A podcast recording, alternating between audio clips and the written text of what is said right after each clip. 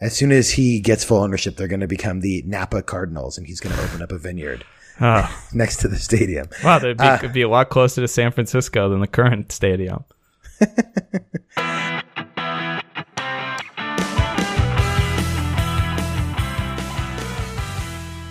Welcome to Joe Picks an NFL team. In this podcast, Joe, abandoned by his San Diego Chargers, is evaluating all 32 NFL teams to find out who he should root for next season. This week, we're going into the Southwest where we venture to the driest NFL city, at least for the next couple years, anyways, the Arizona Cardinals. For any first time listeners out there, by the end of this week's podcast, the Cardinals will either fly into the Sweet 16 or get caught in one of those wind turbines and get rejected. Joe, how are you feeling? Dan, I'm feeling good. Ready to talk about the Arizona Cardinals. Joe, what are we drinking this week? Well, for the Arizona Cardinals, we are drinking a snake bite. Mmm. So the reason why we're drinking a snake bite is Arizona is home to many species of snakes. It has the most venomous snake bites of any state in America, though interestingly, not the most snake bites. That honor goes to Florida. Hmm. Well, well, I those two things seem to go hand in hand because if it did have the most snake bites and the most venomous snakes, then I feel like they would do some sort of major education campaign to prevent the whole population from dying. It's a venomous. So apparently in Florida, people are just getting bit by like a shitload of non-venomous snakes. Yeah, who cares? Boom. Uh, it's like right. getting bitten by a mosquito. Right. I don't even know why there's a, a stat on that because people shouldn't even be going to the doctor for it. Yeah. maybe just anecdotal. In Arizona, though, they're all rattlesnakes. In fact, their state reptile is the ridge-nosed rattlesnake. So I don't really have any idea why this drink is called a snake bite. It's, uh, it's half lager and half dry cider. Other than an urban legend that it was banned in pubs in the UK, which is not true. Uh, I couldn't really find much about the origin of the drink, but I thought that this would be a uh, fitting drink for the state of Arizona. I will say it's a very cool drink, so it would be nice in like the hot Arizona sun. It's true. Because we're getting into the fan mail and the fan mail box. I mean, it's like I looked inside, I peered in, I checked again, and all we have is one measly email from Karsten. And everybody else, I mean, in the last episode, I feel like people made a lot of big promises about things they were going to contribute to the podcast. And uh, they left us wanting. Wow. What about Tom? No, Tony? nothing. Sean? Okay, well, I'm lying. Tony, Tony, diligent as always, did his his homework assignment, but I feel like that's not uh, what the mailbag's about. Tony, he's just got a recurring segment on the show now. yeah, he's a field reporter at this point. That's yeah, that's not. And and believe me, this does have some good on the ground reporting from the NFL draft again when this pick happened. But you know, come on, guys, we work really hard to record this podcast for you, and all we ask is that you spend one minute out of your day after spending the one hour out of your day listening to it to write some inane nonsense about either how terrible we are or how great we are. That's it. Is it really that hard to write one email? Just write nothing. Just send a blank email. That's fine. Just so we know you care. right. Say, what's up, guys? Yeah. Anyways, now see to, to show you how low we're going, I'm going to read Carson's email, which is just a series of what he calls suggestions, but are basically complaints about the podcast. But you know what? He goes to the effort to write the email. I'll go to the effort to read it. And I think he's got some interesting ideas here. All right. L- lay it on us, Karsten. So he says, first, why don't I put the rankings and the scores on the website? So it gives fans a chance to see sort of in one place what you scored everything and, you know, who's guaranteed to be moving on. What do you think about that, Joe? It does seem like it would be spoilers, though, for people who haven't listened. We want people to be able to go back and listen to our catalog, right? Yeah. If they go to the website and all the all the answers are right there. What's the point? Yeah, it is. That's the reason I didn't do it. But at the same time, for our sort of super fans out there who have listened, I think it would be nice for them to sort of be able to take a inventory of who's moving on, who got rejected, tr- sort of to see what the rankings are as they as they build. So I'm I'm conflicted. So so what about this? We have our main web page, and then there's like a super fan lounge area that you can go Oh, to with the secret URL. secret password, secret URL, secret password that changes every 30 minutes. Um, No, no, that's what I'll do. I'll make a secret page that has a secret URL that I will announce. In fact, I can just make it up right now and then I'll just do it before this gets posted. Okay, so what's a good secret URL, Joe? maybe it should just be secreturl.com. no. It's got to be joepickspod.com slash something. Or it can be something.joepickspod.com. All right, fine. joepickspod.com slash secret lounge. All right, that's it. So everybody out there who's are ultra super fans, and you know what, Joe, just to spice it up, I'll put a secret VIP feedback email address on that in the secret lounge. Whoa. So Whoa. so they can bypass the all the um, random schmoes who are sending in the feedback. Okay, so joepickspod.com slash secret lounge, one word, is where all of the ranking information and the ordering and all the data is going to be for super fans only though. If you give that away, Right. if you give that away to people that haven't listened to it, then I'm taking the whole thing down, taking the secret lounge down. I mean, there are huge spoilers on that page. Yeah, I mean it spoils the entire thing. You're ruining the experience for anyone who hasn't listened. Yeah, don't do it. Do not pass that around. I'm going to keep stats on that. He also has one other suggestion, which is I think it would be good if there was a fan poll that one rejected team gets to advance to the Sweet 16. For instance, if only 15 teams are selected, maybe leave it up to the fans to fill in one more team. And so maybe it gives all the fans of the show an opportunity to, to make you take a second look at a team that maybe you overlooked. I like it. I like it. All right, so you're you're into it, Joe. Maybe, maybe. I like it, but let's see where we're at. I feel like I don't want to give up my chance at just picking 16. I, Yeah. I already feel too constrained. Yeah. All right. Well, I don't know what the numbers are, but once I make the secret lounge, I'll then look at the secret lounge, which will have all the uh, all the data about who's moving on and who's not. All right. Now that's it for the mailbag. But look at that. Carson wrote in with suggestions and we took one and a half of them. Yeah. Well, this secret lounge is actually going to be a lot of work for me. So Karsten is really, you know, that's if you send it, if you do the effort to send in a message. I mean, he didn't even capitalize the beginning of any of his sentences, and I actually like took his bullet points and made them into thoughtful things. That's how much work we will do if you just spend the five seconds to write anything in. You lazy bums. So how do people write in, Dan? Maybe if you mentioned that once or twice, if people would actually do it. So if you're a super fan, go to joepickspod.com slash secret lounge and use the secret VIP email address that I'll put there. But if you're a normal, not super fan who's just listening to this episode and you haven't listened to all the rest, do not go to the secret lounge. You are banned from the secret lounge and just use the regular email address nfl at joepickspod.com. Send us feedback about this episode. Send us feedback about the team we're doing next week, the Green Bay Packers, or just send us inane suggestions like Karsten did. Yeah. I think we've shown that we will literally take any suggestion. Well, we'll debate it. I don't know. We'll take it. Carson just gave great suggestions. Hat tip to Karsten. Now, before I get to the field reporting from Superfan Tony about the Arizona Cardinals draft, before we start opening up the book and analyzing this Arizona Cardinals show, do we have any fan feedback from our explosive doubleheader from last week? Dan, we have so much fan feedback. Oh my God. I'm nervous, Joe.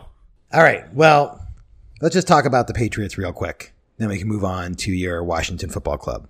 So the Patriots had an interesting thing happen on the page. So, you know, normally I post on Reddit, I post a link to our podcast and people comment and they vote on it and they, you know, talk about it. And then a certain percentage of them go and listen. With this right away, like literally I posted it and the exact time that it would take for someone to stop and listen to the episode, someone posted, this is bullshit. He didn't even pick the Patriots. so immediately then every comment after that is just like commenting on me not picking the Patriots. And let me tell you, Patriots fans don't like to lose at anything, including my affection. Uh, so things- Unbelievable. Things, got a little rough. However, they did How of spoiled can they possibly be? they did sort of accept the um like the Patriots are too good. It would be sort of a bandwagony pick. They they accepted that argument and then just started bashing other teams. Well, like if you're going to reject us for being bandwagony, you have to also reject the Falcons. whatever, on and on like that. The one interesting note But the though, I- Falcons lost.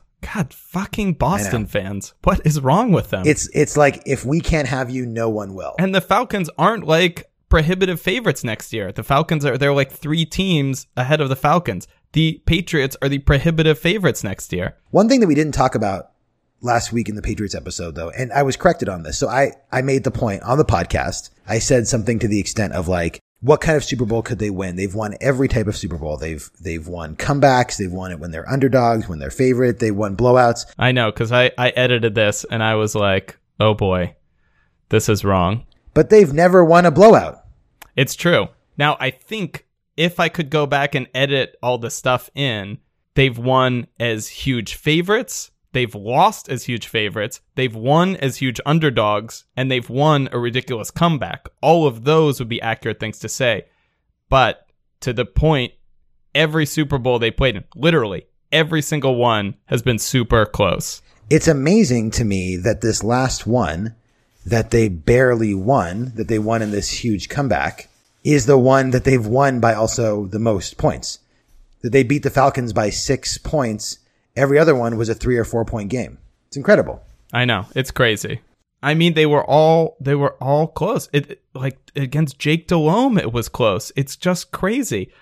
Uh, but but it is true that if you ignore the game at all, they've won as huge favorites. They've lost as huge favorites. They've won as huge underdogs. So they've really run the gamut of results based on how they were going into it. As close as it is, there's this alternate universe that exists somewhere out there where the Patriots have lost seven Super Bowls in the last 15 years. Yeah, absolutely. I mean, there's an alternate universe that's not hard to get to where they're three and four, where they're two and five. I mean, it's not hard to get into. I mean, if not for the tuck rule, I remember watching that Raiders game in I what 2002, 2001. Right. The game was over. The Patriots had lost. And this this thing happens and nobody even knows what's going on to, from this rule that nobody's ever heard of and all the second all the all of a sudden the Patriots have second life and they're kicking this ridiculous at you know remember Adam Vinatieri is winning all those Super Bowls with all of these like crazy kicks. Ah, it's unbelievable. That that's what Boston fans don't even appreciate. And I think that's like one thing that I had failed to mention is just not only that they've won so many, but just How close How- they've come to not. exactly. All right. All right. Well, we don't have to pile on. We don't have to pile on the poor Patriots who haven't. No, they didn't even make it to eliminated my Washington Wizards. All right all right, then- all right, all right, all right, all right, We got it. Okay. So now this is, this is, that was just a little And amuse-bouche. and amuse-bouche.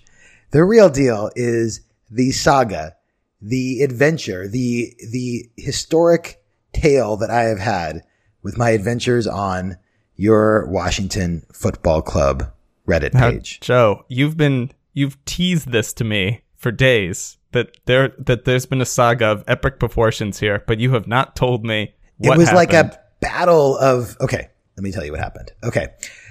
So first of all for this segment i'm going to use the team name redskins because it's relevant to the story quite relevant okay when i post this um our podcast to reddit i always post it with the same title because it's sort of been like a b tested of like this is the thing that like actually like gets people to not rip my fucking head off for whatever reason so i post this. I'm an abandoned Charger fan with a podcast where I evaluate which team I should become a fan of. This episode, we discuss the blank as my profession, as my potential new favorite team. That's it. Nice and simple. Describes it, but it's I like it. Okay. So whatever. Yeah. It seems to get people to not hate me. Okay. In that description, I had two choices to make. One is what to fill in that blank with. So I decide to fill in that blank with the word Redskins because that's their community name. It's where I am. I'm trying to be like respectful to the community. I thought about it a lot. And also like the fact that us, I think choosing not to say it on this podcast is really about not wanting to offend anyone. And in this community, this is a community of people who are like-minded in not being offended by this word.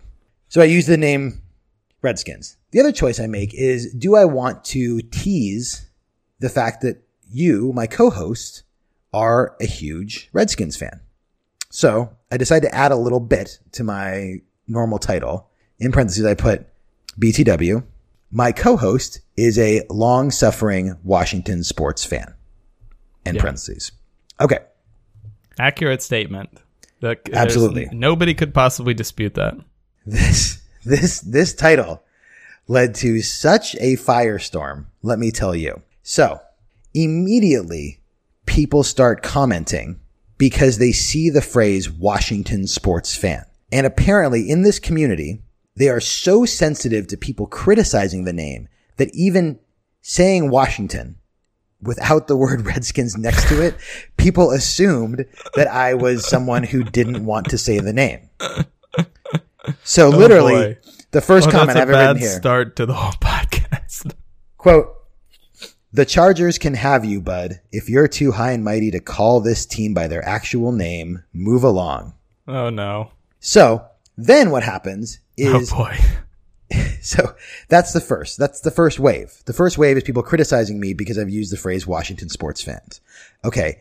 Then there's a wave of defenders. But the defenders are defending me because my post has the word Redskins in it. So they're like, no, no, no, no, no, no, no. Hold on, you guys. He's just saying that because obviously his co-host is a fan of many Washington sports teams. But he uses the term Redskins, so obviously he has no problem with the name. So then all these people are defending me, and I feel like I'm loved. But then I'm like, wait a minute, I'm This loved for gonna- something that I don't believe in. backfire. Well, also, I, I feel An like hour and I- a half of tape. also, I feel like dirty. It's like if you're walking outside with a torch and you happen to like walk by a Klan rally and then everyone's like, Oh, look, he's one of us. Like, like suddenly they all believe that I'm one of them. So they're defending me to the point that a mod comes in and is like, you guys are berating this person. Obviously, he is a defender of the name and he starts deleting everyone who's berating me. Oh, but no. then what happens Oh no. is The third wave. The third wave is people who have now listened to the podcast Oh no. and are now coming in saying, no, no, no, hold on. They actually don't like the name. So this is where, Dan, this is where you became a controversial figure. So, Oh no. uh, Dan, if you are too P word to say the Redskins, uh, then I don't want you next to me in the FedEx field. LOL. I don't know why they put LOL there. It's not really funny. Well, I've never been to FedEx Field, so no problem, buddy. And then, Dan, I know you're going to wear this as a badge of honor when I read this comment. You're going to be so excited about this. All it said, Dan is an SJW cuck. Congratulations, Dad. You've, you've been called a cuck Wait. online. I know this is a big moment for you. Is there what is the like Venn diagram of the Donald subreddit group? If you if you go, it's like the most insane group of they're not even Donald Trump supporters. They're just like professional trolls who have just chosen supporting Donald Trump as their like means of expressing themselves. And the group of people who defend the name to the death. I mean, I think it's a pretty, there's a pretty heavy overlap there. So, Are so you then- sure you didn't accidentally go to the subreddit dedicated just to like The Redskins cementing name? the name and So, not the one no, the actual no, no. This fans is this is the forum. So then, so then the mod is still confused though, and the mod is still deleting all these comments, even from people who have listened to the podcast. But you know, this the funny thing is this is sort of how the Donald works as well, where they have moderators who anytime anybody disagrees with like the overwhelming line? what they Right. want, they just delete it. So you go to this thing and it's just like you're like, why isn't anybody arguing with these people? Or like, oh, haven't they all lost their mind? It's like you can't argue with them because even if you do, it'll just get deleted. So it creates a very distorted perception of like obviously it's a crazy subreddit filled with insane people but the fact that they're deleting any thread or mention of the debate of the name is already Well, and it's right there in the rules. It says this is not a place to debate the name. So anything about the name now just gets deleted. So anyway, uh, listen to the whole thing. Pretty unfair. Dan can get fucked. It's great. Um, I do want to read one bit of feedback that was actually about the episode and about us picking the team. So I just like this because it sounded a lot like you. Seriously, don't even bother with the skins. My fellow fans can berate me all they like. I feel nothing anymore. Go nuts. If I were in your shoes, there's no way I'd support this team. Just cross them off your list and move on to other teams. Most of us are locked in and have already endured a lot of heartache, pain, frustration, and we're insane for thinking it will change. It will not change. Someone will inevitably chime in and talk about promise and the direction we're going in and the draft and blah, blah, blah. I've heard every variant of hope and faith as it pertains to the Redskins for 25 years. Pay no attention to them. They are dreamers. Boom. I love it, Joe. That I I need to go find this and upvote that person. That is that is a very honest Washington fan. In it, it's not just for the football team. It's for all the teams. So that was my adventure on the Redskins Reddit wow. page. So based on what you were saying, I actually thought I was going to get insulted a lot more because of not talking about like the nuts and bolts of the football team enough. But I guess that uh, was overshadowed by the rest of it because, truth be told, Joe, due to the point that person is making, I've sort of, I mean, I guess as a San Diego fan, you you really haven't had this ability as much because I know when the Padres were good, you were sort of allocating your fandom a lot to the Padres. I remember you would listen to the Padres games on the radio. Right. When right. they were good, you know, when Jake Peavy was starting, it was exciting. But I, the Chargers were also good then. Right. So, but I sort of, if you consider my fandom at like 100%, I'm like probably right now, and obviously there's only one team that's currently playing, which is the Nationals I really am allocating like 50% of my fan hope in the Nationals bucket. And the Washington Football Club is probably down at like 20% or something. Like I didn't watch all 16 games last year because I knew I was going to be disappointed. I watched a lot of the games. A lot of the games actually were on national TV and I got streams of them.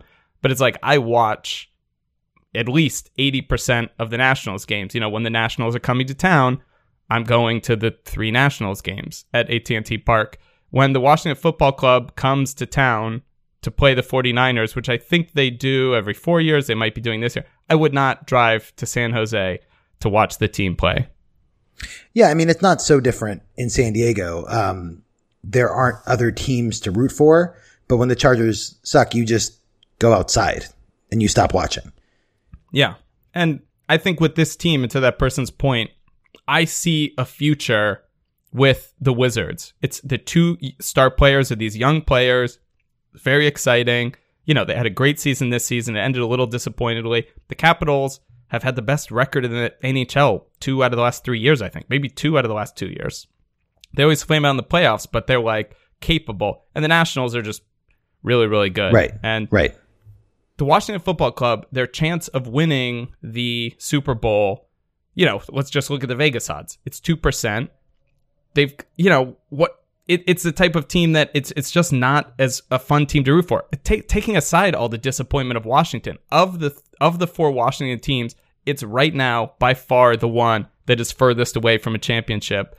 And you know, I expressed some like drunken hope that because of that they would somehow win, but that's not going to happen. That's you know, the NFL doesn't really work like that. When you watch these playoff games, you know, you don't need a seven game series in the NFL to determine the best team. You know, the best team will beat your your team. You know, 60 minutes is enough football to show that. And um, you know, they're really they need to to score on some big things to become relevant and uh, you know, they're not right now and they're probably not going to be for a while unless they I mean, they need a quarterback that wants to play with them, and and obviously, if the defense, whatever, we there's no reason to talk about this. You have a lot of kindred spirits on the Redskins Reddit page, and then you have a lot of people who fucking hate you. Yeah, that's fine. That's good. I actually thought they were going to be upset about different things. If uh, if all they're doing is spending their time being upset about the name, then yeah, that's pretty much it. Yeah, but but my point about the name, I think it's such a good agreement for that think about all of the stress and moderation, another thing people have to do because people oh, might want to argue about the name. How how many Arizona Cardinal moderators in their Reddit do you think have to delete posts about people coming in and talking about the name Cardinal? None. I mean, it's just imagine the aggravation they have to deal with. It's, it's well, stupid. and I think I think that that I think is is exactly right. I mean, I think that a lot of the people on this page, I mean, yeah, there were a lot of just assholes who were like racist and Trump supporters and whatever. Okay, but then a lot of them, I think, are just tired of arguing about the name, Yeah. and and they just don't want to talk about it. They don't want to think about it. They don't want people coming onto their board making them feel bad about it. And I think that is like this whole conversation was just a good example of that. People are just exhausted with it. yeah. Yeah. It's stupid. All right. But that's it. We're done. They're closed. The book is closed on them. They are out, unless, of course, the fans pick them to come back into the uh, Sweet 16 to lose again. But Our that- fan, our fan pick for the zombie team that will return from the dead. yeah. Well, the thing is, we know they're not going to get a lot of support from the Washington subreddit because I will not put the name on the poll. So, whatever. Anyways, they're done. The book is closed. Goodbye, Boston and Washington. We enjoyed talking about you, but your watch has ended. On to the Arizona Cardinals. And now, Superfan Tony telling us how they went in the draft. And this was a really interesting one because I remember when the Arizona Cardinals went on the clock, they made their pick and it elicited a massive cheer from the audience. And I was like, at this point, I had gotten out of the line and was getting a beer. And I was like, why the hell is everybody cheering for the Arizona Cardinals pick? And this is why, as it turns out, they picked Haason Reddick of Temple University, which is a former employer of Superfan Tony, where he was a professor. And it's right in the heart of Philadelphia. So when Haason Reddick, who's a linebacker, Uh, got picked, the crowd went absolutely wild. They're very excited. Tony's notes about him, oh, of course, their first pick. He was the 13th pick in the draft. It's a defensive pick, linebacker. now is Temple known for their football team? I don't think they're known for their football team at all. But I, I mean, I, you, I would have to defer to Tony on that. But I mean, from my knowledge of the uh, the NCAA football scene, I've never thought or Right. heard of Temple ever mentioned in any context whatsoever. Tony's notes about Haason Reddick: good player, tough player. He had an incident outside of a Philly nightclub. Oh boy! But the charges were dropped, so he's okay. In the second pick the Cardinals made, they went defense as well. And then in the later rounds, they went with a wide receiver and a couple of picks on the offensive line to try to help Carson Palmer a little bit in uh, what probably will be his probably final year, or certainly it seems like that. So we got the first two picks are defense. And we're actually going to get into a little bit about that Haason Reddick pick. I've got a little more information about that too. Defense with the second pick, and then, you know, taking some flyers on wide receivers and offensive line later in the draft. So that's what they were looking Right. to improve. So, Joe, let's get the party started. Number one, you don't want a team that is too good. You don't want a team that is too bad. The Super Bowl odds for the Arizona Cardinals are 25 to 1. They have won a total of zero Super Bowls in the past, though hopefully you remember in 2008 they went to the Super Bowl, and boy, they could have won it. They maybe almost should have won it, if not for a couple of ridiculous plays by the Steelers at both the end of the first half and the end of the second Right. half to sort of steal that game. But that was the only Super Bowl they've been to. Their over under for wins is eight. So you can see they're they're right in that zone right in the middle of the pack. Yeah. yeah, where maybe they could be, you know, a winning team, they could be a losing team. You know, I think Vegas uh, is is pretty confused as to what they're going to get out of this team, and we'll get into a little bit more about what we might expect from them based on their offense and defense this year. In 2015, Right. I mean, it is interesting though to be over under at eight when, you know, we'll talk about the division in a minute, but it's, you're in such a bad division that you would think you are going to be the overwhelming favorite against both San Francisco in both those games and uh, the Rams in both those games. So, yeah. So we'll like, get into the odds on that a little bit, but Right. yeah. So what you're seeing is you're expecting only four wins out of the other 12 games. Three years ago, they went 11 and 5. Two years ago, they went 13 and 3 and had that really great team second in the NFC. And they lose in, you know, they just get absolutely destroyed by the Carolina Panthers. You know, they lose by like 40 points. And Carson Palmer's terrible. He throws four interceptions. I mean, it just looks like lost. And the question is, how are they going to rebound from that? And this year they just go, they went seven, eight, and one. So they would have gone, you know, the under eight. And Carson Palmer just, he looked like he's just not the same guy. I mean, Carson Palmer got MVP votes in 2015. Well, got an MVP vote, but whatever. That's the fact that your quarterback right, is getting right. even a single MVP vote is obviously a sign of how great a season he had, and he did. But then last year, you know, Carson Palmer takes a huge step back. They go seven, eight, and one, and I think Vegas is in this zone, which is are they going to rebound and you know get 10 wins get 11 wins is carson palmer going to come back or is it over is you know is right. carson palmer just done and this year is just going to be a 6 and 10 year or something like that you know obviously without carson palmer they're not going to be an elite team you know unless they find some other quarterback which you know they they certainly did not have in in prior years so I think this is a really interesting team if you're going to sort of jump on the bandwagon because you might get a really exciting rebound year or you might get a really turd year. So let's play the game. Top third, middle third, bottom third, past 10 years, win percentage. Middle third. Okay, playoff wins. Bottom third. Made the playoffs. Bottom third. All right, Joe. This is a dreadful performance on your part. They have been in the Super Bowl in the last 10 years, you idiot. Well, of yeah, course, but of course, for playoff wins, they're going to be top third. So they're in the. That's the, just three wins, though. Yeah, three wins is enough to get you in the middle third, anyways. So that's ridiculous. Win percentage is right, 54%. So they're 12th, which is right at the top of the middle third. Playoff wins five. They won three when they made to the Super Bowl because they came out of the wild card. They were nine and seven team. Great run. And then they won one the next year, and then they won their first round game against uh, Rob's beloved Green Bay Packers, our next team, last year or two years ago. So they have five playoff wins. They made the playoffs four times, which puts them right squarely in the middle. So Joe, dreadful performance on your end. But look, look, let me let me let me defend this performance though. And this is I think the problem with the Cardinals. And you know, correct me if I'm wrong about this. But don't they just feel like they've been worse than they actually have been. I mean, when you say that they made the playoffs, you said four out of the last 10 years. Yep. That's actually pretty freaking good. Like, that's not bad. Yeah. And they've made two out of the last three years. Right. But they feel, as an outsider, they feel, and maybe they just don't get a lot of media attention, or maybe they're just winning in boring ways. But for whatever reason, they feel worse than that, than they actually are.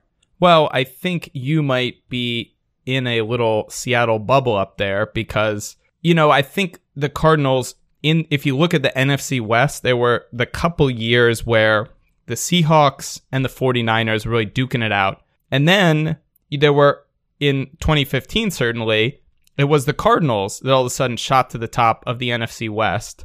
And I think that in Seattle, basically the Seahawks have been such a constant presence on top of the NFC West, and the Cardinals sort of poked their head up one year where they won the division, but then they haven't been, you know, winning the NFC West, certainly compared to the Seahawks. So I think for you in particular, it's easy to sort of overlook them. And then I think nationwide, you're right, they're not like a huge team. I think they have certainly, if you're not counting for the last five years in that sort of Super Bowl run that came out of nowhere, they're the Cardinals have been a, a fairly mediocre team. I don't think that's true recently anymore, but I feel like they're probably not a, a team that has a huge following outside of Arizona, even though I think they were a very exciting team, not last year, but yeah, I think it's an overlooked team. I think it's it's easy to not think about how good they have been. Yeah, look, I mean, I th- I think they're clearly not too good to root for. Especially, I mean, we haven't talked about that many teams that have never won a Super Bowl, which sort of has a soft spot in my heart because I now have like officially forever been denied the joy of a Chargers Super Bowl. Yeah. So I sort of think it would be nice to root for a team that has never won one, so I could get that like moment of the first Super Bowl victory even for teams where their last one was 30 years ago, 40 years ago, it's still meaningful. So they're certainly not too good. I think it's a valid question of if they're too bad. I think what you're telling me about the team, it just sounds like you're right. It could be an exciting year, return to form, but it could, it does have the feel of a rebuilding year. Well, that's just not accurate at all. But the theme for the Cardinals this year is can we extract one more great year out of Carson Palmer before he sort of goes off into the sunset? And if the answer to that question is yes, the Cardinals could easily be 11 and 5, 12 and 4. I mean, uh, maybe not easily. Easily, yeah. Yeah, easily is the wrong word. But it is certainly possible for them to get there. But if Carson Palmer doesn't bounce back, then seven wins or eight wins would be a very good season. And, as you said, not even withstanding that they have two dreadfully terrible teams in the division. So th- this team's hopes are pinned on can Carson Palmer sort of have one last good season in him. Yeah. Yeah. All right. Well, look, like I said, they're not too good. They're probably a little bit too bad. Let's just go. Let's be safe. Six out of 10. All right, Joe. What do you think about the division? We covered this. For the Seahawks, you gave the NFC West a four. Now we've got some added information. We've got double added information. I not only have the over unders for the teams, but I have the division betting odds for all the yeah. teams. Yeah. Yeah. Yeah. So Seattle, they're over under 10 and a half, and the Vegas gives them about a 70% chance of winning the division. Arizona's over under is eight. Vegas gives them about a 25% chance of winning the division.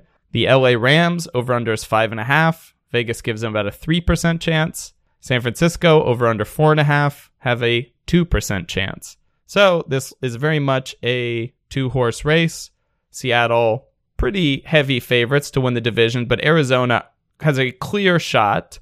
And, you know, for the Seahawks, again, you gave it a four. It's a division that has clearly a top dog in Seattle who's a, quite a Super Bowl contender. You know, Arizona's a sort of long shot Super Bowl contender. Probably this division is probably not too different from the NFC South last year, where I think the Falcons were sort of overlooked. It was assumed it was the Panthers' division to win. And all of a sudden, the Falcons came out of nowhere and, you know, put up the season they put up. Yeah. I mean, so it's interesting with this division. So I think the, the baseline of a four that we already gave this division once is a good starting place to start thinking about this.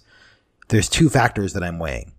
One, this is the only, this is the first other team that we've done in the NFC West. Correct. And the one benefit to rooting for an NFC West team is that I will be guaranteed a chance to be able to see them every year here in Seattle. So in that regard, it actually would be kind of nice to root for an NFC West team. I get to see them. I get to go to the game. But are you really um, going to go to a Seahawk game wearing like Cardinal gear? Yeah, it's Seattle. People are friendly here. I don't know. That's sort of a poser thing to do, Joe. It's not. It's not Philadelphia, Dan. Come on. So I know, but you're gonna be in the stadium. They're gonna be like, "Oh, you're a Cardinals fan." You're gonna be like, "Well, actually, I live in Seattle. I'm active in Seattle politics." And they're like, "Oh, well, you're from Arizona." You'd be like, "No, no, I'm from no." But but I did this podcast. You guys Go really to this listen website. to it it'll totally make sense. Spend the 36 hours that it will take to understand my choice, but then you'll totally back it. You'll totally get it. Uh, yeah. Look, it'd be nice to see your team. You know, division rivals are often televised more often, so I'd probably get to see more games here in Seattle. That being said, I think what you're mentioning is also true. The flip side is that like especially rooting for a team that is in general worse than the home team in that same division. So I would be like, think of the shit talking I'd be signing up for at work. Yeah. Twice a season, they'd have to be like, "Oh, Joe, Joe, the Cardinal fan." I'd be like, "Oh yeah, we're gonna kick your ass," and then they'd inevitably lose, and then I'd have to deal with that shit. So you know, it it's sort of a mixed. And bag, even if they won, they would be like, "Well, you're just a bandwagon fan." Band, I'd be like, no, I refer you to my 40 hours of podcasting. uh, uh, so, so Exhibit think, A, the yeah, podcast yeah. episode no, 15. I think is a little bit better than the four because I do like the ability to watch the team. So I, I think that's, that's a boost for them. So five out of 10. All right. Not off to a good start. Not a horrible start though. But number three, this is I believe going to help them quite a bit.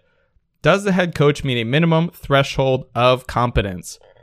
So their head coach is Bruce Arians, Mm-hmm. formerly with the Colts. And when Chuck Pagano had to sort of leave the team, the Colts, for getting cancer treatment, Bruce Arians came in, coached the Colts to a great season. So at the end of that season, Bruce Arians left, went to the Cardinals, where he has been a very, very good coach there. Rotoworld puts him at their number five coaches on their coaching list. And last year, they had him at three. So even last year's campaign notwithstanding, they still put Bruce Arians really high. And last year, they put Bruce Arians number three, just behind Belichick and Carroll. So if you if you look at the stats, I mean, he he has a 65% winning percentage with the Cardinals. He's been very very good. And you know, they basically I'm not going to read their whole spiel, but basically Bruce Arians come, offensive whiz. He's come together. He's he basically is an aggressive play caller, goes for big plays. The Cardinals went deep all the time. You know, in when Carson Palmer was actually completing those passes, which is something that didn't happen last year. They've just from an offensive perspective, two years ago, they were absolutely unbelievable. This year, they were not good just because Carson Palmer was sort of just not performing the way that you need to perform in Bruce Arians' offense. He just wasn't making the throws, was overthrowing the guys deep, Yeah. just wasn't yeah. doing it. But still, Rotoworld loves Bruce Arians. Their only knock on him, the reason they moved him was three to five, is that sort of they're saying when Carson Palmer was just like not making the throws, they said Arians just kept stubbornly calling the same plays and doing the same thing that was working a year before and wasn't sort of changing the game plan until it was too late. But even still, they dropped him from three to five. Rotoworld has a lot of respect for him. He's done it with the Colts. He's done it with the Cardinals. He's proven. I think um, this is a coach you got to have confidence in. Yeah, I mean, I do worry a little bit that I think, you know, having a coach that has a distinct style of play that is not great at adapting that style of play to the personnel that they have is a little bit worrisome, especially because like I think there is a tendency for the league to figure coaches out. And unless the coach can adapt to what the league figures out about them, they can have trouble sustaining success. I mean, if you think about Chip Kelly was actually successful for a little while before he wasn't. So This is not Chip Kelly here. His record is 41, 22, and 1. He's coached All right, all right, 60 all right. games. Look, look, look. It doesn't matter because the question is about competence. Obviously, he's competent. What did I I give uh, Jay Gruden last week? A 7 out of 10. That seems pretty high. I know. I, when you did it, I said it was high. By the way, I would trade Gruden for Bruce Arians in a split second. Okay, what did I give Pete Carroll? You gave Pete Carroll a 9.5. Okay, okay. You gave Marvin Lewis a seven and a half. you've been really, you've been dishing out scores for this that are potentially undeserved. I think this is totally consistent and fair. All right, uh, Bruce Arians will give him an eight out of ten. Eight of 10. You're just you, you just are biased just because you don't watch the games. Wait, I totally threaded that needle. Last year he was Rotoworld's Oh, okay. best. Wait, wait, wait. This year Hold he's on. their fifth best. So what your you want? argument is that I should put him tied with Pete Carroll. Fine, Dan. No, Fine. no, I don't think Fine. he should be. I He's think better he should be than Pete below Carroll. Pete Carroll. No, Pete Carroll's I nine and a half. eight. I think he should be eight and a half or nine. No, it's an eight. Dan, All right, absolutely not. whatever, whatever, Joe. If you want to take your anti-Southwest bias and just uh, apply it across all the categories, it's your. It's up to you. You're picking Dan, the you're team. so you're so argumentative tonight. This is like you're like. uh Are you trying to Skip Bayless this podcast? well, we've got to juice up the, the numbers. So get some controversy so people write in some emails. All right, number four. Do the players get in trouble with the law? I'm just going to dismiss the game because it's just middle every every week. So who cares? Yes, they're middle of the pack. What you you can't dismiss it. The one week I would have gotten it right. Yeah, I'm dismissing it. It's done. Out of it. It's out of the podcast. So I have three player highlights, and these player highlights, there, there's nothing like severe here. Wow, I don't want to diminish anything. The highlights I have are not like the you know murder that we were talking about last week, but each of these highlights, I have a highlight of who the player was, what they did, and what the team responded. I think it's a very illuminating look into the team. So Jonathan Dwyer, a running back with them. In March of 2014, Dwyer signed a one-year contract. So he's just some, I don't want to say scrub, but some uh, very, he's a, a prospect at running back. On September 17th, later that year, you know, six months later, during the NFL season, Dwyer was arrested for domestic violence. As a, a result of this arrest, the Cardinals deactivated him from all team activities and basically took him out of the team, eventually released him. So that was it. Arrested for domestic violence, gone. But not a star on the team. Scrub. Right. Laquan Jefferson, seventh round pick as a tight end. The Arizona Cardinals, so this guy, Laquan Jefferson, got a DUI on a thing he was pulled over, given a blood test, read .156. I think he had gotten in a car accident, released him. So the second that he, this Okay. thing happens, Yeah. they immediately release him and they signed another tight end to replace him. Again, But seventh, Seventh round, round pick, pick. also a scrub. Yeah, Scrub. sure. Sure, sure, sure. Okay. Now let's look at Daryl Washington, who was a linebacker who had been to the Pro Bowl and actually had been an All Pro. Okay. So Now we're talking. This guy gets a four-game suspension for violating the league's substance abuse policy. Whatever. The next month, he's arrested on assault charges after a domestic violent incident. What happens? They don't do shit. He gets suspended for the first four games, then plays the last 12. Then a year later, when the court case is getting through, he pleads guilty to the aggravated assault charge. It did, I mean, in this crime, he broke his girlfriend's collarbone. So obviously, Yeah. something serious happened. He pleads guilty. So, you know, obviously he's admitting it did it. Yeah. He's sentenced to a year of probation. At this point, he is suspended by the NFL indefinitely. So he's still sort of on the roster, but, you know, he's suspended indefinitely. He can't play. No big deal. He's reinstated in April.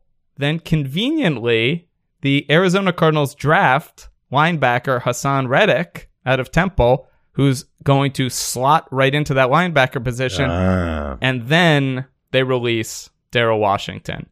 Now, they're also sort of releasing him because they're like, he hasn't played football in three years and he's probably, you know, not going to be as good as this guy we just drafted with the 13th pick. But you can see scrubs get in trouble with the law.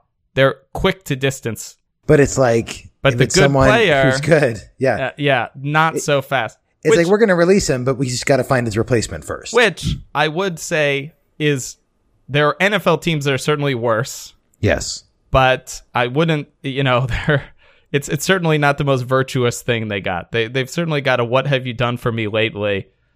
And uh if the answer is nothing, they'll they'll cut ties with you, but yeah, but but you know where where it's better than a lot of NFL teams is at least they are like you get the sense that they're trying to rid themselves of players that are getting in trouble with the law. Now, maybe they feel like they have to be practical about when they do that or if they draft someone first or signing a replacement or whatever. But they're at least making the attempt, which I think, as you're saying, a lot of NFL teams just ignore it. They Yeah. just pretend like it didn't happen. yeah. Uh, and so it's certainly better, though I, though absolutely I think your, your point is right. Like it's better, but not great. Um, but I think, you know, they're pretty middle of the road in their overall number of crimes, and they're also pretty middle um, of the road in, in how they're handling things. So I'm going to say five out of 10. All right. Boy, five, five, five. That's your last uh, three teams.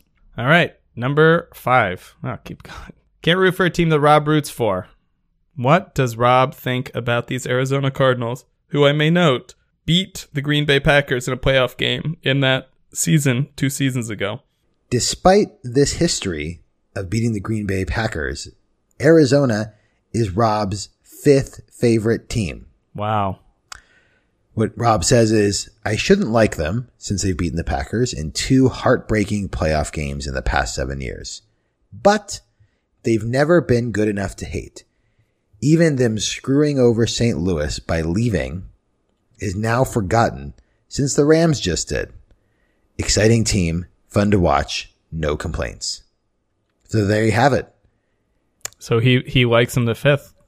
I They- mean- they, they make his top five list of teams. Saying screwing over St. Louis is like a little. When did that happen? uh, 1988. But even still, St. Louis is a baseball town. Like their ratio is like 90% they care about baseball. I mean, the Rams left. St. Louis doesn't even give a shit. They root for their Cardinals. whatever, Rob. It's it's weird to even bring in a take from 1988. All right, you know they're in the top five, so it can't be great. Obviously, we're going to talk about Rob's favorite team next. Seahawks are right there at number two, but this has got to be a three and a half out of ten.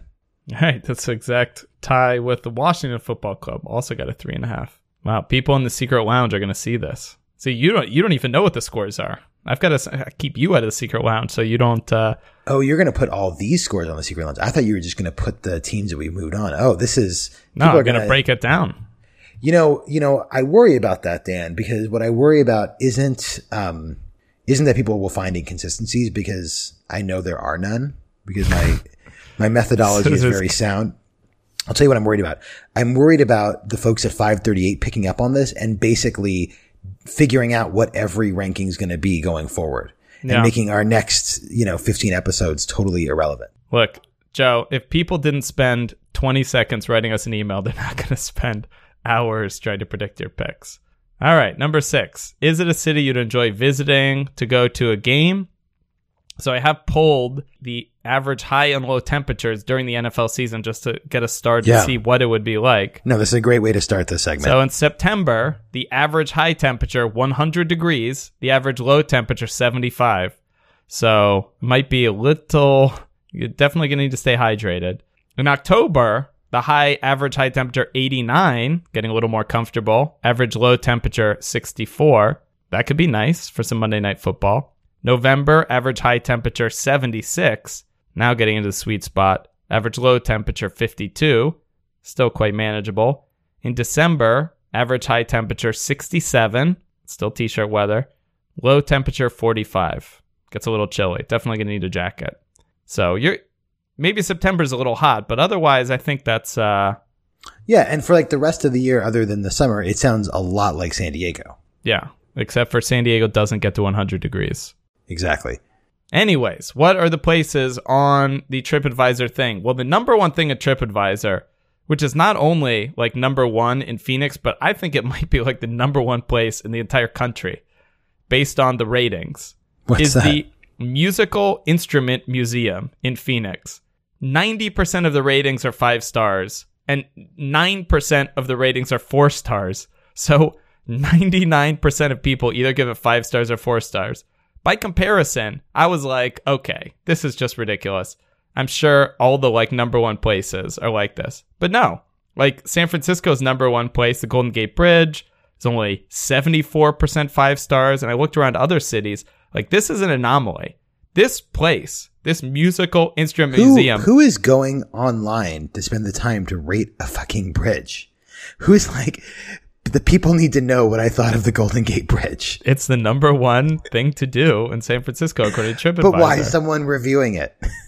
I don't because it's a thing to do. Why are people reviewing this musical instrument museum, Joe? But I'll tell because you, because at least that seems like a quirky thing that you everybody want to like tell people is about. Saying all right, it's all right. great. It's great for children. It's great for adults. People say you just you get to see like every musical instrument around the world, famous instruments that people have played stuff on, their live musical performances. There it says it's great for kids or some kids room. I mean, this is like if you're going to Phoenix, apparently you got to go to this musical instrument museum, even if you don't care about music.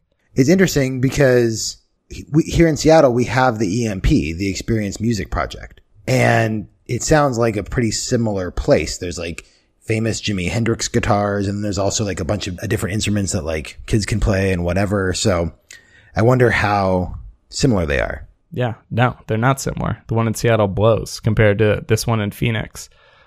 Then it's just the rest of the stuff, you know. The botanical garden, but it's the desert botanical garden, so I'm sure there's a lot of cacti, cacti and uh, other water scarce plants. Wow, listen to this on TripAdvisor. Five star review. Beats the EMP in Seattle all to heck. I dragged my husband to this museum. He hadn't been impressed with the EMP in Seattle, so getting him here was a struggle. And I couldn't get him to leave after six hours. So they have to have like a sign on the door. It's like, don't let that EMP get you down. Sour you to musical instrument yeah, museums. This is good. Wow. There you go. And then the rest of it's just a bunch of crap. But I'm telling you, if you're going to Phoenix, you go to that musical Yeah. instrument museum and you, you know go to the parks, see what the mountains are like. Apparently, that's nice. So it's interesting being from San Diego. I'll tell you like the biggest thing that San Diegans think about Arizona. When you're in San Diego, there's like the stereotype, and I don't know if this is true in LA too, that Arizonans like don't know how to drive at all. That if you're behind a car with an Arizona license plate, you're like, fuck, it's a zony. Like, like this person is going to be a shitty driver. Okay. So like I grew up just thinking like Arizona, like they must have zero driving tests for new licenses or whatever. Then I moved up to Seattle like 10 years ago and they have the same stereotype about Oregon drivers. And what I realize is that that's just the stereotype of whatever state is next to you. Because when people are here from that state, they're fucking lost because they've never been here before. So these poor Arizona drivers that I've spent my entire young adult life maligning were just like looking on the freeway to try and figure out which off ramp to get off at. Well, I feel like Arizona might have an elderly population too, but that also might be a stereotype. I don't know. Yeah, yeah, that's true. That's true. I'm actually going to Arizona for a wedding this summer, so I maybe should check out that uh, museum. But look, I think Arizona, I think Phoenix is fine. I don't think I would be super excited to visit there often. It's not like a distasteful place to me, but I'm going to say three and a half out of ten. Ouch. Oh, Phoenix. They are not going to like that. That is down there. It's above Dallas, but tied with Tampa Bay. Yeah, Oof. I'd rather go to Tempe, Arizona. All right. Well, this team is going to need to make a huge comeback starting now, which this may help them. This might not. I don't know. I think, I think they're going to do it. Okay. I believe. Does the team have player players you could put on your fantasy roster? Oh, they definitely do. Yeah, they do. The number one fantasy point producer, period, that existed in fantasy football last year was on this team. David Johnson, number one fantasy player by points. And uh, he had actually quite a bit of distance between him and the number two, which is Ezekiel Elliott. So he had 1,200 yards rushing and 15 touchdowns. And then to add to that, 80 receptions and 880 yards receiving and four receiving touchdowns. So he has over 2,000 yards from scrimmage.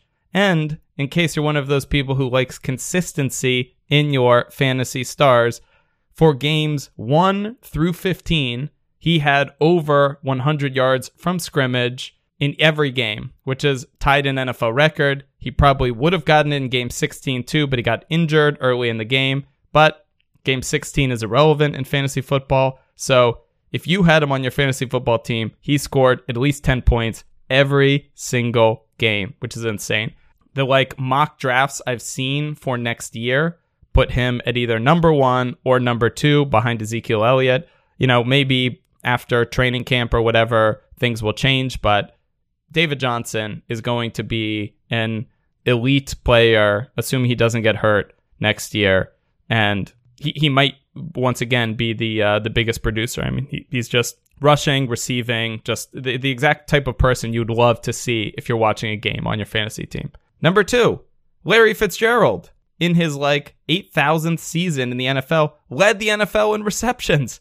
107 receptions for 1,023 yards, six touchdowns. If you had Larry Fitzgerald in PPR in a PPR league, you probably drafted him for very for pennies on the dollar, and you got the NFL leader in receptions. Yeah. And I'll tell you, if you're watching these Cardinals games, which I watched a few, it's really great. I mean, if you had David Johnson and Larry Fitzgerald, you probably won your leagues because every play is either like a six yard pass to Larry Fitzgerald or like a screen to Larry Fitzgerald or David Johnson running and then passing him the ball.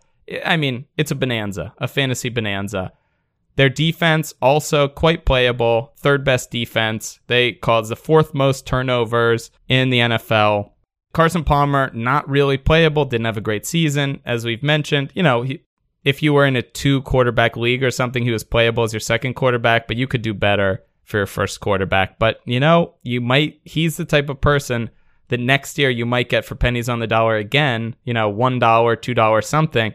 And if he turns it on, you know, you never know. You might you might find a diamond in, rough, in the rough there. Yeah, you know that I love those uh, low cost draft picks that are aging wide receivers. It's my favorite thing. Um, you know, I do think it's it's a general. Cardinals are definitely an overlooked team when it comes to the quality of their fantasy players. I mean, David Johnson was only in his second year last year, but you Yeah. think about the amount of attention that Ezekiel Elliott got compared to David Johnson, and you would think that Ezekiel Elliott was five times better than him. Uh, and no, but I think the overall point is that they obviously have very good fantasy players. They also have players that you could get for a sneaky good deal. And I think that when you have a coach that is offensive minded, like Arians, it's a little bit like when we talked about Jay Gruden last week. You're going to have good fantasy performers even when the team is mediocre. So I think this is pretty high. This is going to be a eight and a half out of 10. All right, very nice. Number eight is the owner a monster? So the owner of the franchise is Bill Bidwell, who is a spry 85 years old. But I think the the story of Bill Bidwell's ownership in the team is really interesting. So his father, Charles Bidwell, is the person who bought the team. He bought the team in 1933. They were at that time the Chicago Cardinals. And a little quip about him that I like on his Wikipedia page. Charles Bidwell's interest in sport was demonstrated by his two aims in life to win an NFL championship and the Kentucky Derby. He would accomplish neither during his lifetime. oh, harsh. But in just to rub salt in his uh, coffin, so he dies in 1947. When he dies, he gives the team to his wife, Violet Bidwell Wolfner, who at the time was the first woman to ever own an NFL team in her first year owning the team, they win the NFL championship. 28 Wow. to 21 over the Philadelphia Eagles. She had the magic no. touch. And by the way, they went back to the NFL title game the next year and lost to the same Eagles in a real barn burner 7 to 0. What an exciting an exciting game. So she runs the team for 15 years until 1962. This is where it gets a little spicy. So in her will, she you know, has a majority ownership stake in the Cardinals, and she splits it between her adopted sons from her first marriage. So she had been married to Charles Bidwell, who bought the team. Charles Bidwell dies, she owns the team. She remarries at some point in those next 15 years, but the team is ownership is still hers. So in her will, she splits the team between her two adopted sons from her first marriage to Charles Bidwell and Bill Bidwell. Now, her second husband, who had been running the team for a while, was pissed and contested this in court and said, Hey, I'm her husband. I want the team. I should own the team. This goes all the way to the Illinois Supreme Court, and the Illinois Supreme Court upholds the will, her will, and says she it was her team. She could, you know, give it away, whatever the laws in the state were for all of this. And it goes to the team. Then the second husband goes back to court and says, tries to invalidate the adoption of the sons and says they weren't actually her But these children. are these are like adult sons at that point. Yeah, but they're like they weren't adopted legally, so she can't even give the team to them or something. But he loses that as well. So the team goes to these two, her two adopted sons of her first marriage, Charles Bidwell and Bill Bidwell. Ten years after they get the team, this is in 1962. Bill Bidwell buys out his brother for six and a half million dollars, and Bill has owned the team ever since on his own.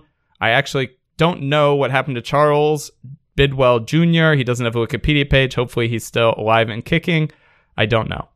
But bad deal to only sell for six and a half million dollars because the team is now worth in the billions, of course.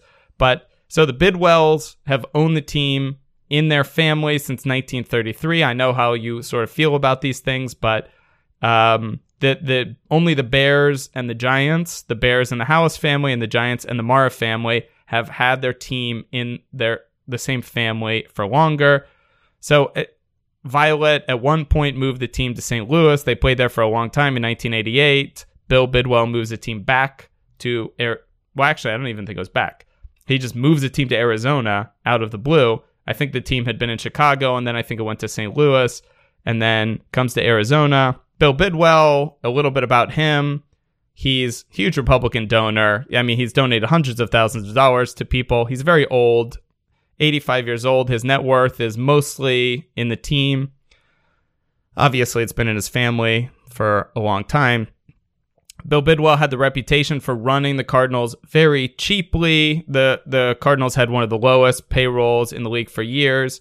However, he he sort of went to them and was like, "Look, I have to run the team cheaply because our stadium makes no money." He goes to them says, "We need to build this new stadium, and if we do then, things will sort of change."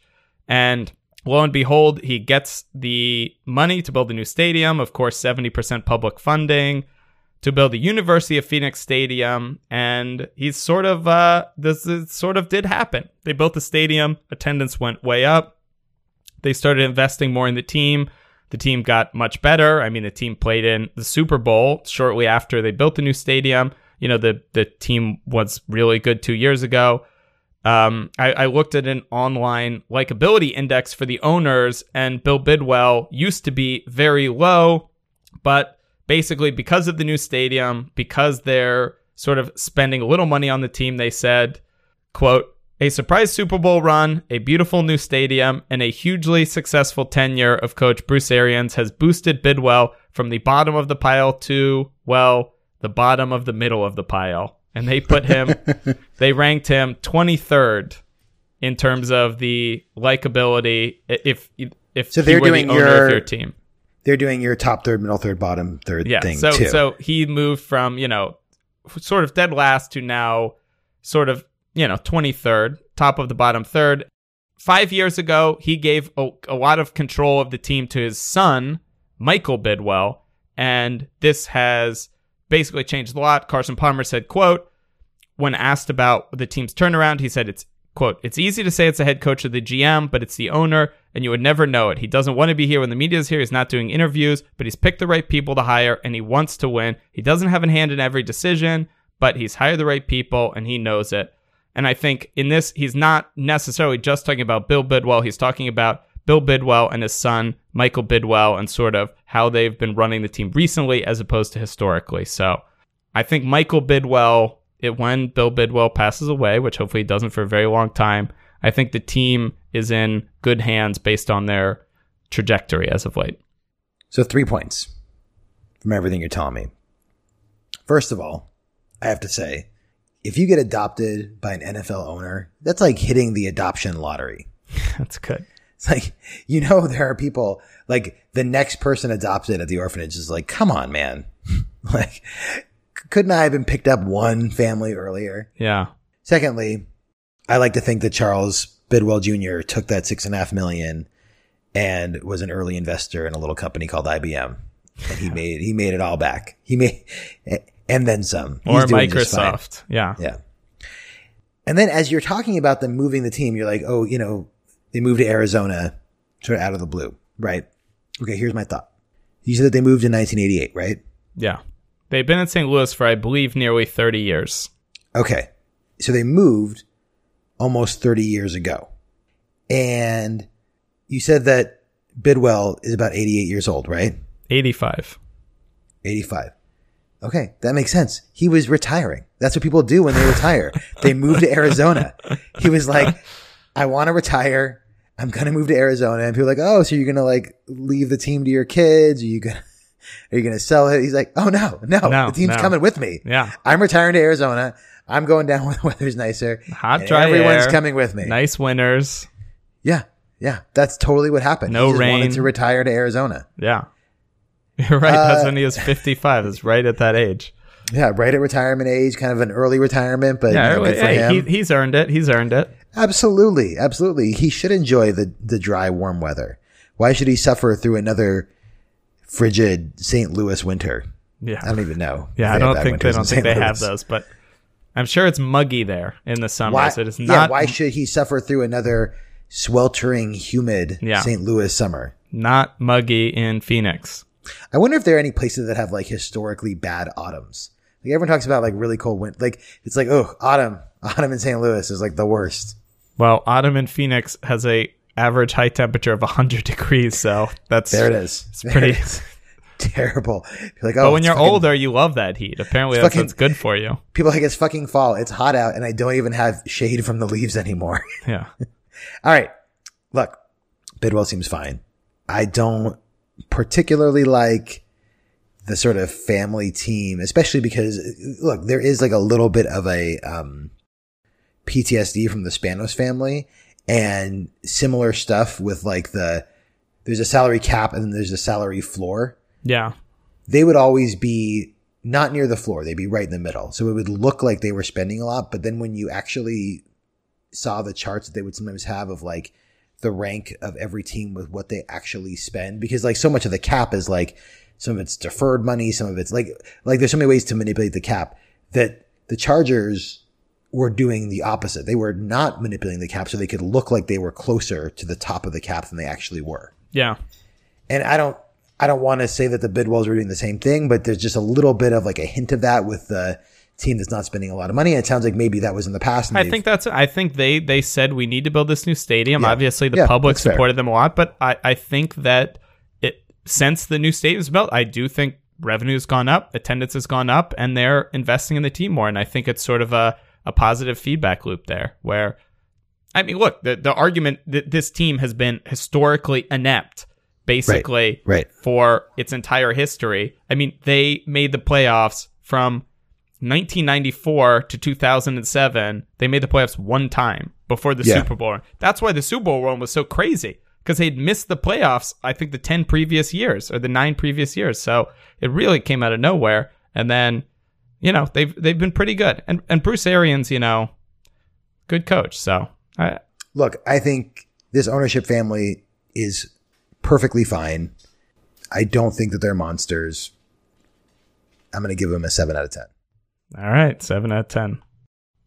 Number nine, rate the uniform and the logo. So, just to get the where the Cardinal name came from, the franchise began used to play in Chicago in 1898 before moving to St. Louis in 1960, and then, as we talked about, Arizona in 1988. The original team owner Chris O'Brien purchased used and faded maroon jerseys from the University of Chicago in 1901 and dubbed the color of his squad's new outfits Cardinal Red, and therefore the nickname was born.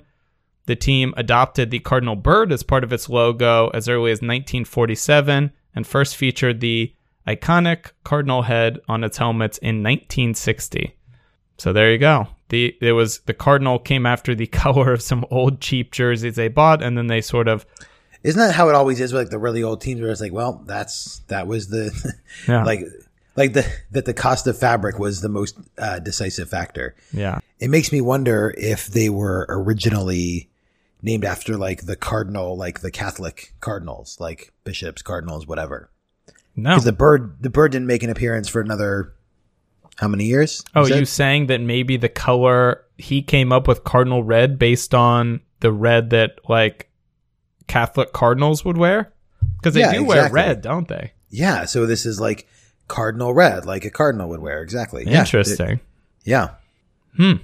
Or are the cardinals wearing red because of the bird? Oh, cardinal is is a vivid red. I'm just looking up cardinal on Wikipedia. Cardinal is a vivid red, which may get its name from the cassocks worn by Catholic cardinals. Mm-hmm. Although it says the color worn by cardinals is actually scarlet. Hmm. So I don't know. This uh, this I mean, I know none of our listeners are going to research this, but that's definitely maybe some cardinal fans will know. I mean, I would say that it would be, I would like them more if they actually had a Catholic cardinal on their helmet rather than the bird. but then with the Catholic Church, you know, sex abuse scandal, you know, Yeah, then that becomes risky. its own, it becomes its own problem. I mean, talk about, you know, you said no one gets offended by the cardinal name on the Cardinals forum, but, but maybe, maybe there are some people, uh, who would. I would think in a great ornithological debate that the cardinal is by far the weakest bird that we've discussed so far.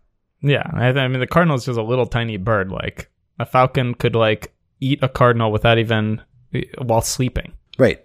I would bet that eagles actually do eat cardinals. I mean, I think when baby eagles are born to get their like starter food to like get used to like catching and killing other birds, they like eat cardinals. They practice on cardinals. Yeah, that's Yeah. like just to get They- started. Oh, that is a healthy and robust cardinal. That's a good Yeah. match for my like newborn baby eagle. Yeah. Well, I mean, the like mother eagle is like another cardinal. Like you got to up your game a little bit. You know, come on, get the get a real bird. Now, I mean, an Eagle versus a Catholic Cardinal, on the other hand, be a fair fight. Be a fair fight. Now, this is a weird thing though, because there also are the baseball Cardinals, Yeah. um, but but playing in a different city. but they used to play in the same city. How weird is that? Don't you think that would be weird if you're in St. Louis and you're like, ah, how about that Cardinals game this week? And you're like, which one? Yeah, I think that what you said about St. Louis is true. You would always be talking about the baseball game. Yeah, definitely. Because the the football team was terrible. Um, yeah, the Cardinals are fine. Uh, it's sort of not the most exciting mascot, um, and not the most exciting jersey or it's like not, it's not even colors. It's just color. It's just red, just red with white writing. There's no secondary color on there. I am gonna say four and a half out of ten. All right, four and a half out of ten. Wow, tough. Number ten. Did they play a style of play you'd enjoy watching? So, you know, all their this is just a tale of two seasons. In two, 2015, they were number one in yards per pass, one of the most exciting offenses in the NFL. Their offense was ranked fourth in DVOA. Their defense was ranked third. They were the third best team according to DVOA in 2015. Come back, basically the same team this year. Their defense still is third in DVOA, but their offense plummets all the way to 21st. So overall, they're the 15th best team per DVOA. They went from being first in yards per pass to 26th in yard per pass. Carson Palmer's passer rating went from 104 in 2015 to 87 last year. This is the same player, roughly the same offense, and it's just Carson Palmer just just his quality of play, the touch on his deep ball, the his decision making just all went downhill. So, you know, it, if it's a 2015 version of the team, it's this absolutely exciting, unbelievable offense with the addition of David Johnson, who now in his third year is really, you know, understanding Bruce Arians' offense, who's obviously had this great year last year and is going to expand upon that. Or you're going to get a even worse version of Carson, Carson Palmer, and then you're just going to suffer through another year where it's a great team and a terrible quarterback. So I'm sort of at a loss for how to rate this because if we're talking about the 2015 Cardinals, it's absolutely the style of play that I would love to watch. But if we're talking about last year's Cardinals, it's not at all. So I guess my concern is how often does a mid 30s, maybe early 30s, whatever Carson Palmer is, Oh, he's, he's in his 15th year. Okay, so how often does a quarterback in their 15th year He's 37 years old. Oh my God. How often does a 37 year old quarterback lose it and then come back the next year and like have it back? It just seems like a very dubious proposition to me. And I feel like the 2017 Cardinals will look more like the 16 version than the 15 version. That's what worries me. I think normally I would absolutely say it's true, but you are and have rooted for your entire fandom a quarterback just like this, Philip Rivers, who's thrown in unbelievable great year and then a dud year, and then he comes back the next year. I mean, this guy is a master of what Philip Rivers am I getting this year? But Rivers has never had a year like Carson Palmer's year. I mean, Carson year. Palmer's year wasn't that horrible. His passer rating at the end of the year was 87, which is still like average. It's just that the year before his passer rating was 104 and he was an MVP candidate. It was just that, you know, in the in the modern NFL, you're going to need an MVP caliber quarterback to really compete. And I guess, you know, we've seen that last year. Tom Brady and Matt Ryan in the Super Bowl. The year before, we saw that with Peyton Manning and Cam Newton, you know. So, well, I guess Peyton Manning was actually terrible that year, but whatever. He was he'd been good in the past. So, you are you going to get a Carson Palmer who is just you know, one of those top five quarterbacks in the league. I mean, you're right. I think that the odds are probably unlikely. I think that's why their over under is eight, but there's there's certainly a chance. There's a chance. Yeah, I mean, I think that that I would definitely put them pretty high based on Bruce Arians and based on you know sort of being focused on a potent offense. But I am just worried about Carson Palmer. I'm just flat out worried. So I'm going to say six out of ten. Six out of ten. All right. They're gonna they have some work to do here, Joe. Number 11, what is interesting about this fan base? I mean, there's not much to say here. They're about 20th in attendance. You know, they're about in that fan index ranking, they're in the low 20s. One potentially interesting thing is there was the study that rated this like fan index thing also did a study based of what they called either bandwagon fans or the, to use the more appropriate a more positive term discerning fans. They used either.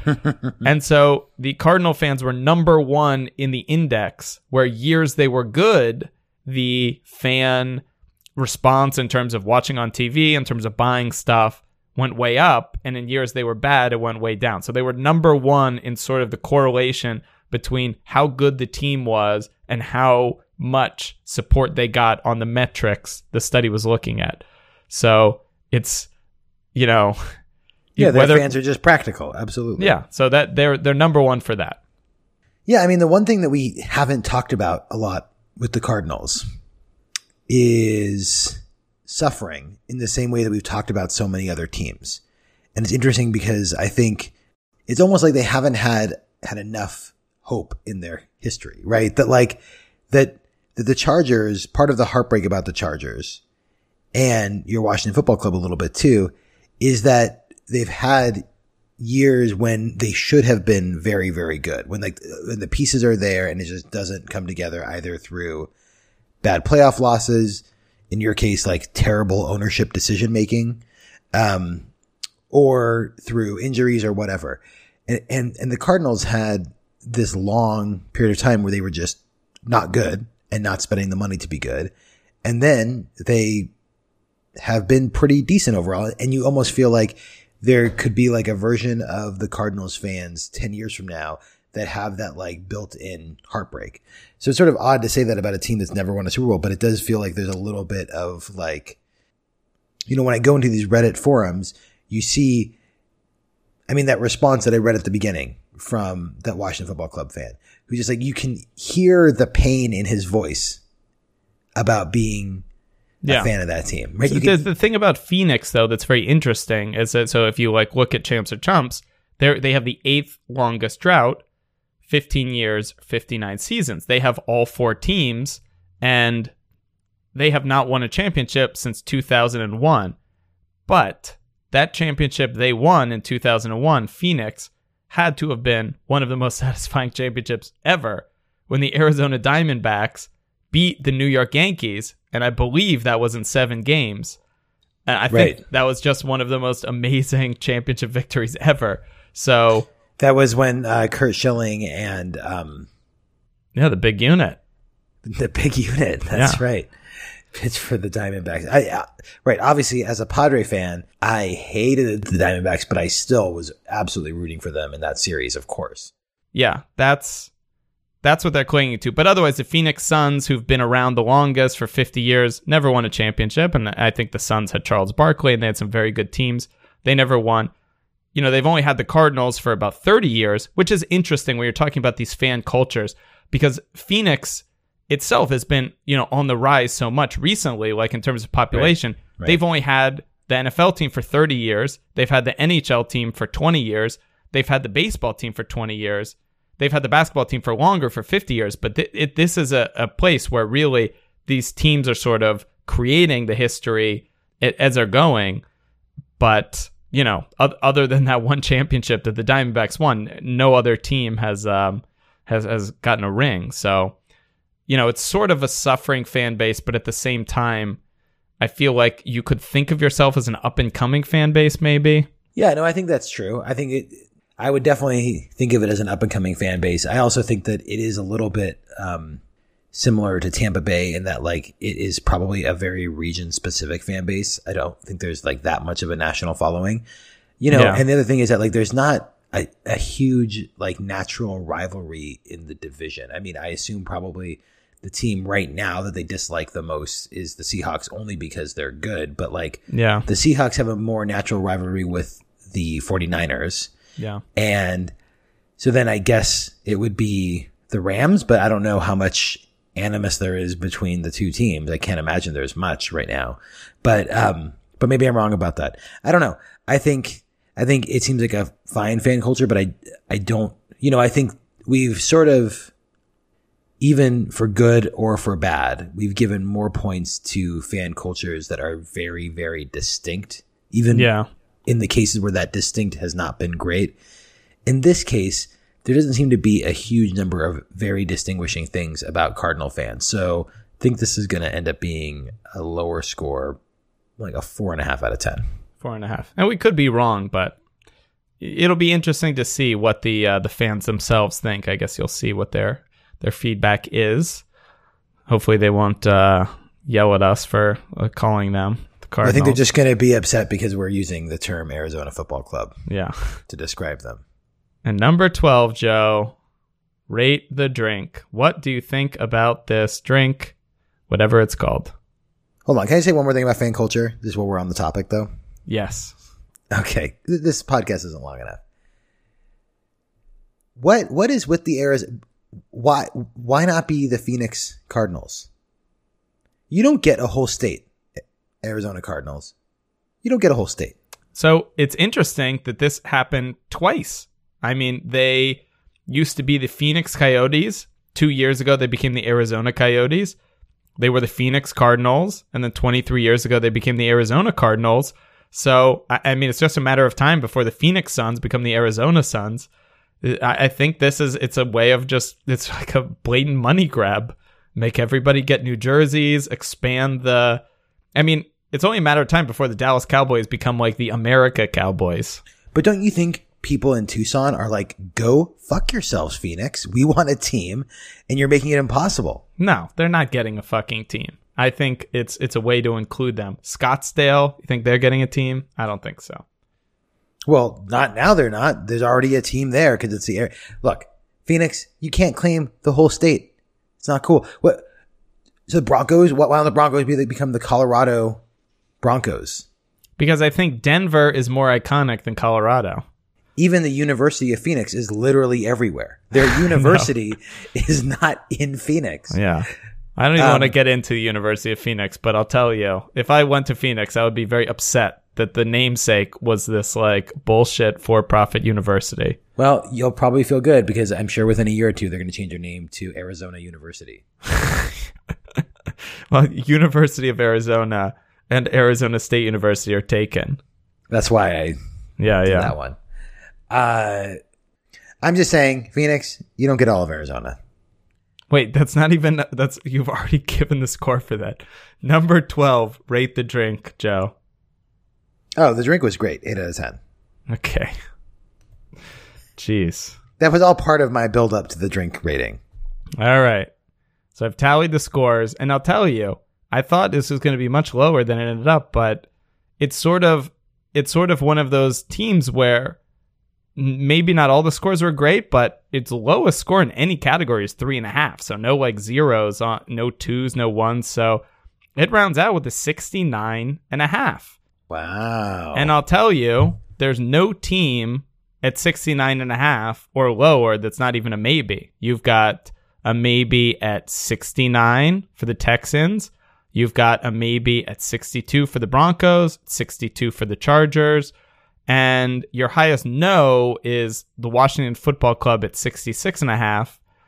But uh, that's it. So this is normally the maybe zone for you, but you know, we're still in I think a little bit of a gray area, so, you know, you make the call. It is a gray area, and I do want to give. I mean, the caveat to those two sixty two scores is one. I mean, one of them is the Chargers, who are gonna. I I wasn't ready to say goodbye at that point, yeah. and the Broncos. I- feel like there's been some great inflation since then, so I I I would bet if we did the Broncos again, they'd score higher. But secondly, I also think that, um, you know, we may drop the Broncos. That Yeah. still might happen. Yeah. Uh, Whew, these Arizona, this Arizona team. Maybe that can be part of the fan picking where the fans pick a team that gets in and they also just pick one of the team to eliminate. I don't want to give that much power. All right. Well, you know. I'll just put stuff in the secret lounge, Joe, and then we'll just see what the people do with it. Frankly, at this point, I barely remember what teams got, so you could just make it up at this point. I know. Like, oh no, you move that team on.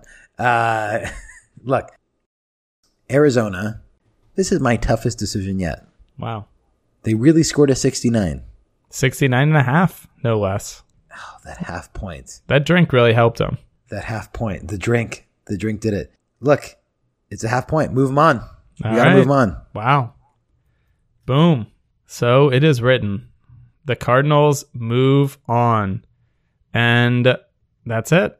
That's it for the Cardinals. We don't need to pick new teams. We already know what our next team is. The iconic, the legendary Vince Lombardi, the Green Bay Packers, everybody. If you're a super fan, go to joepickspod.com slash secret lounge. Go there, use the special VIP email address. If you're a normal person just listening for the first time, email your feedback about this episode or about the Green Bay Packers or about whatever the hell you want to NFL at joepickspod.com. And we will certainly read it next time where we, we're going to have a special guest. Rob will be on next time. So any questions for Rob? Wow. Any thoughts about why he's a dick? Yeah. Tom, if you want to write in with like, you know, comparative notes about being a, you know, annoying bandwagon Packer fan. Yeah, well, Tom should just send in his notes about his Tomness and then let Rob respond with his Robness, and we'll just see what happens. That's true. I mean, maybe, maybe if we actually put the two head to head, I'll end up changing the category for can't root for a team that Tom likes too much. Yeah. hey, Joe, we're almost halfway through. This is our 15th team. The next one will be exactly halfway through the 16th team. So I think once we get into the back stretch, everything's up. Everything could change. Anything could change. Oh yeah, absolutely. But one thing will All never the rules are going to be rewritten. These podcasts are way too fucking long. And oh, that's Oh it, God. Joe. We're done. It's getting longer. All right, okay. folks. I can't believe you've listened this far. God bless you. See you, everybody. Good night, Dan.